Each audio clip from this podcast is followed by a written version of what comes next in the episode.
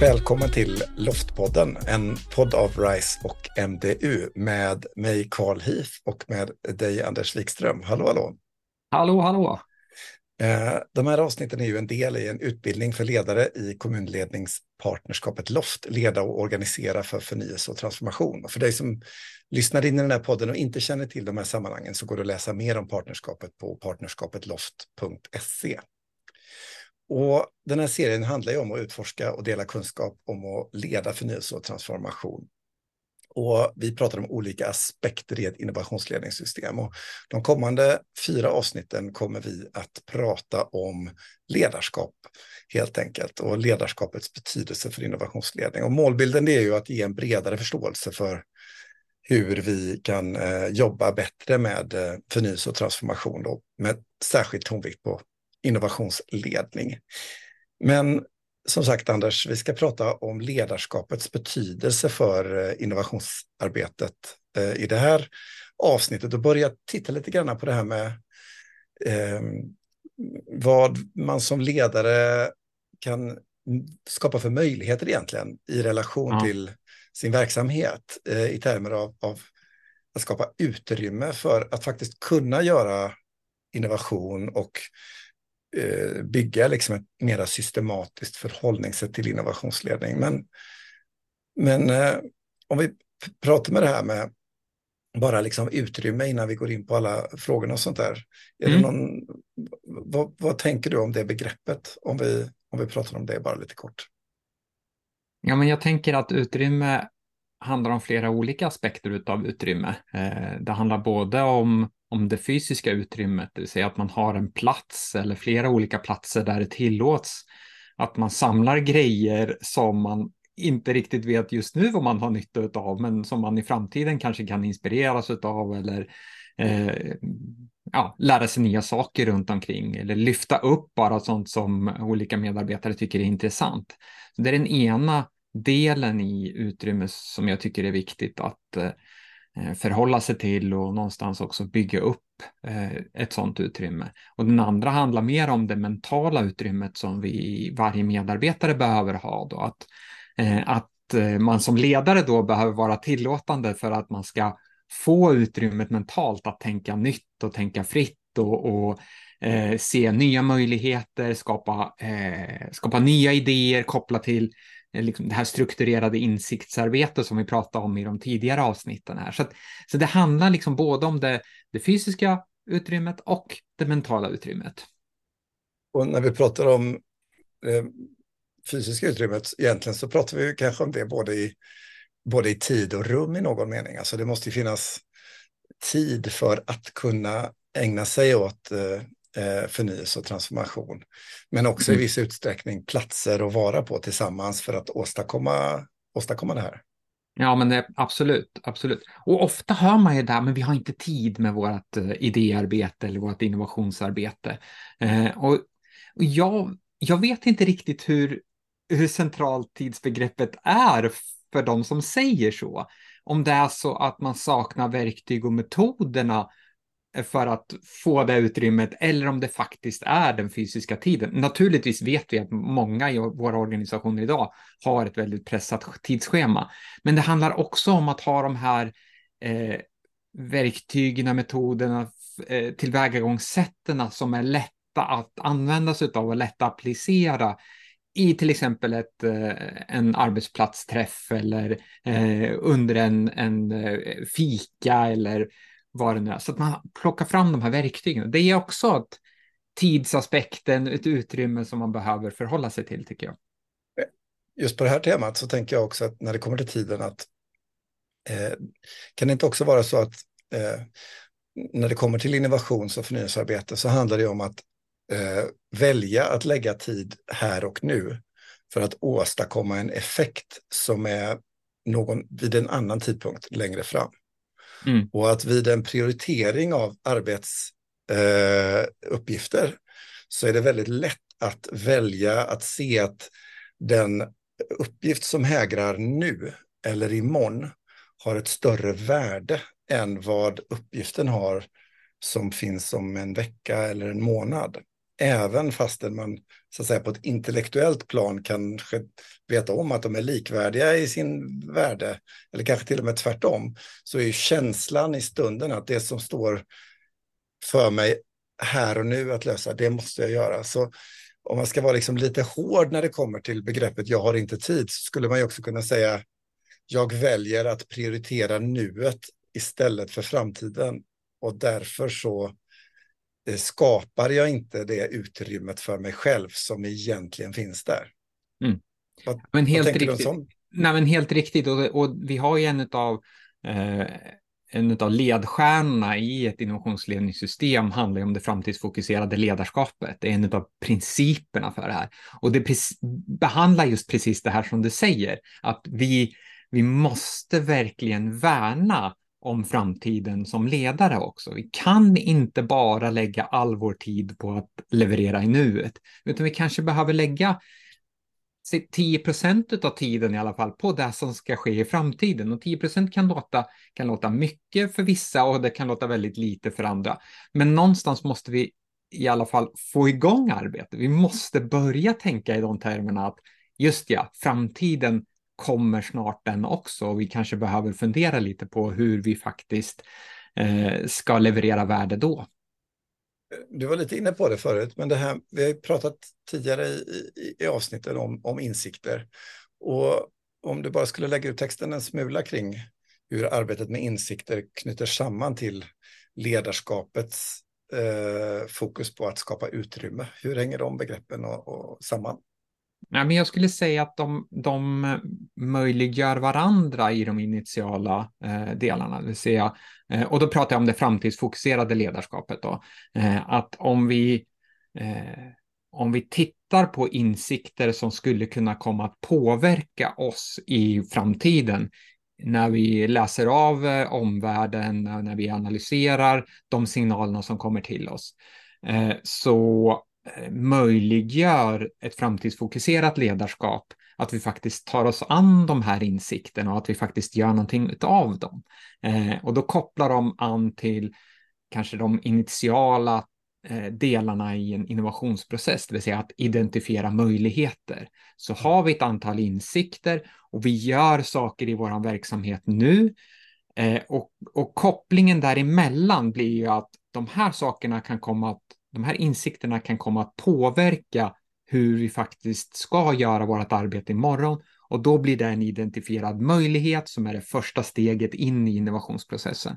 Och vi kommer ju att återkomma till innovationsprocessen, men där tycker jag att det är väldigt tydlig koppling till att vi har insikterna, eh, vi samlar på oss dem och det möjliggörande framtidsfokuserade ledarskapet tar upp dem eh, och kopplar samman dem. Hur påverkar de här insikterna oss i ett framtida scenario? Där har vi kopplingen tycker jag.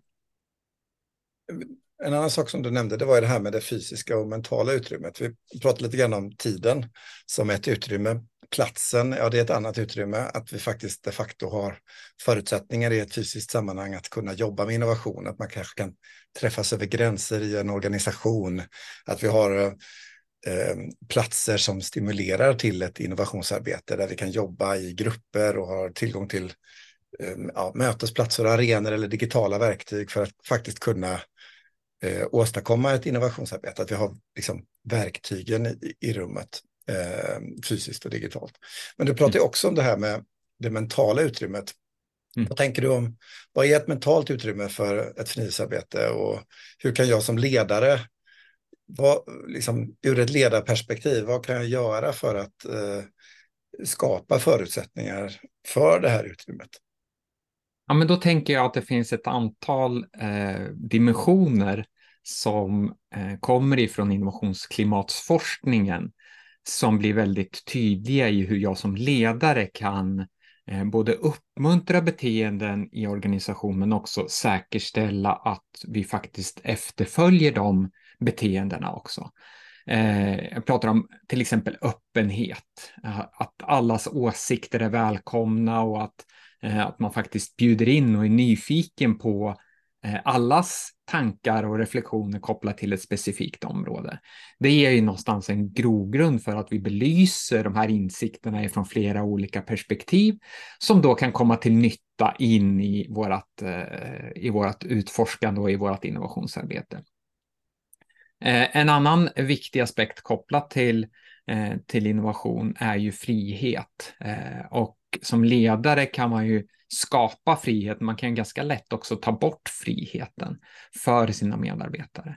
Och frihet här handlar väldigt mycket om eh, hur eh, jag arbetar med att utforska till exempel, eh, med vem jag utforskar eh, ett område tillsammans med, eh, när under dagen jag faktiskt får möjlighet att göra det.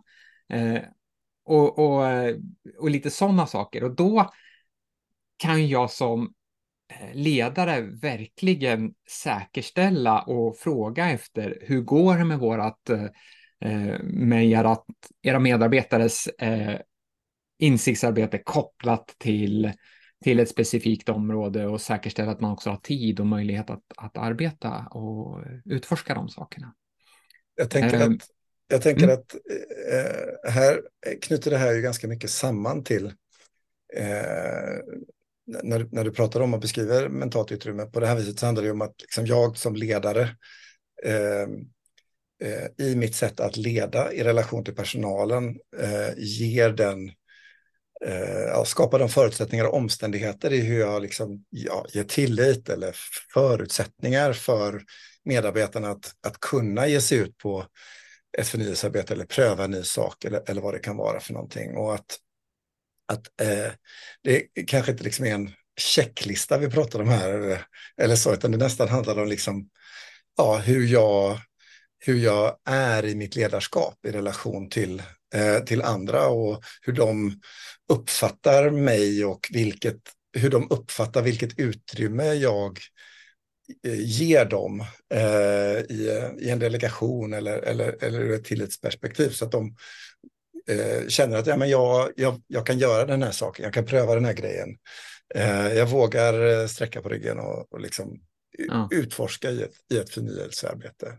Är det lite åt det hållet som, som du är far efter? Ja, men precis. Och, och samtidigt så är det det här vad jag, som, vad, jag, vad jag som ledare frågar efter är ju också det som mina medarbetare kommer faktiskt att göra. Och om jag sätter högst upp på agendan det som du eh, inledde med att prata om här, att ja, men det viktigaste är nuet, att leverera i nuet och inte i framtiden. Och om jag som ledare bara frågar efter hur vi levererar i nuet och aldrig frågar om men hur tänker man om framtiden och hur skulle din, dina tankar se ut om du eh, i, om fem år skulle jobba med samma uppgifter, hur tror du att det skulle kunna se ut? Ja, men om vi inte frågar de sakerna som ledare, då kommer vi ju aldrig att fånga upp de sakerna ifrån våra medarbetare heller. Och det ger också förutsättningar eh, för medarbetare att tänka på de sakerna eh, parallellt med att de naturligtvis gör sitt eh, vanliga arbete, vilket man kan göra. Så jag tänkte liksom som ledare då i relation till en ledningsgrupp, om man nu har en ledningsgrupp att jobba med eller om man jobbar eh, direkt med medarbetare så mm det är väldigt lätt hänt eh, att säga, det händer eh, en akut sak. Jag sätter den först på min dagordning på mitt möte. Eh, de framtidsorienterade sakerna de hamnar längre bort i liksom min möteskronologi. Man är rätt mör i hjärnan i slutet på mötet. Det blir tio minuter kvar. Vi ska prata liksom lite framtid och så blir det liksom kanske lite undanskuffat. Att det kan finnas liksom eh, ja, ganska konkreta saker och ting i hur jag väljer att liksom disponera min tid som ledare och som du är inne på, vilket språk jag använder, vilka frågor jag ställer. Mm. Eh, om jag konsekvent eh, ställer kontrollfrågor om hur allting är, eh, ja, då kanske jag får tillbaka en förväntan på att det alltid ska vara checklistor snarare än att eh, pröva det jag aldrig gjort och så vidare. Vad, vad det nu kan vara för något. Så, att, eh, så som ja, och, mina... Och så som mina uttryck är liksom som, som ledare, det jag väljer att använda mig av, att det Eh, speglas också i hur utrymmet kommer att se ut i medarbetargrupper. Absolut, och checklistorna ger ju, skapar ju en typ av utrymme som kanske mer eh, stödjer ett inkrementellt innovationsarbete där vi inte tar så stora kliv utan att vi eh, prövar oss fram att göra små förbättringar i vardagen. Och de är ju viktiga de också. Men om vi ska kunna klara av de här stora samhällsutmaningarna som vi står inför och som vi är mitt uppe i nu, ja, men då kanske vi behöver faktiskt tänka lite eh, mera på, eh, på de mer radikala innovationerna och de disruptiva så att vi faktiskt bygger ett utrymme för att tänka runt de sakerna också. Det leder oss in på det här andra området som är en viktig del i innovationsledning eh, som handlar ju om strategi och, och strategisk inriktning. Och vi, kommer att lägga mer tid på just hela det området längre fram också, prata strategi. Men, men om vi skulle liksom titta på just det här med eh, att kunna hantera, att jobba strategiskt, förutsätter det inte också ett slags utrymme att här, ge i, i ett ledningsarbete skapa förutsättningar för att kunna organisera och utveckla arbetet i den här strategiska riktningen som, som man vill ha någonstans. Mm. Så att den finns och är kommunicerad i gruppen och är någonting som liksom är mera levande eller ett pappersdokument eller vad det kan vara för någonting. Mm. Och att äh, den också på något vis hänger ihop med det här liksom, hur man organiserar arbetet eller skapar utrymme. Ja, men definitivt, definitivt. Och vi brukar prata om eh, ett strategiskt eh, en strategisk inriktning i ett innovationsarbete brukar oftast också vara eh, emergent, det vill säga att det kontinuerligt växer fram över tid vilken strategiska inriktning vi har. Eh, och konsekvensen av att vi kanske inte har en tydlig strategisk inriktning blir ju att vi får in eh, idéer eller får medarbetare som jobbar med idéer som ligger liksom, eh, inte i den riktningen som vi behöver gå som organisation.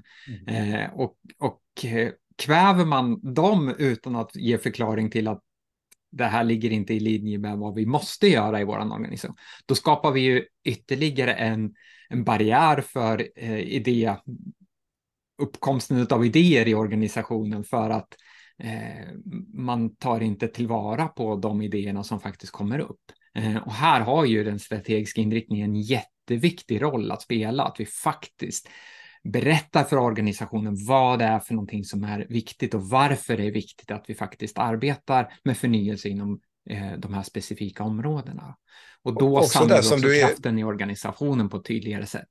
också det som du är inne på där, att, att eh, om jag inte kommunicerar den strategiska inriktningen så är det risken att jag gör en, har en massa innovationsinitiativ som inte med självklarhet drar i den riktningen som vår politik eller organisation har för intresse ja. och avsikt av att, att det ska gå i en viss riktning, utan vi får innovationer som drar åt alla möjliga olika håll och kanter som inte då är ledda på ett sätt som gör att de kan få den här organisatoriska effekten som, som vi vill att, att förnyelsearbetet ska ha. Mm.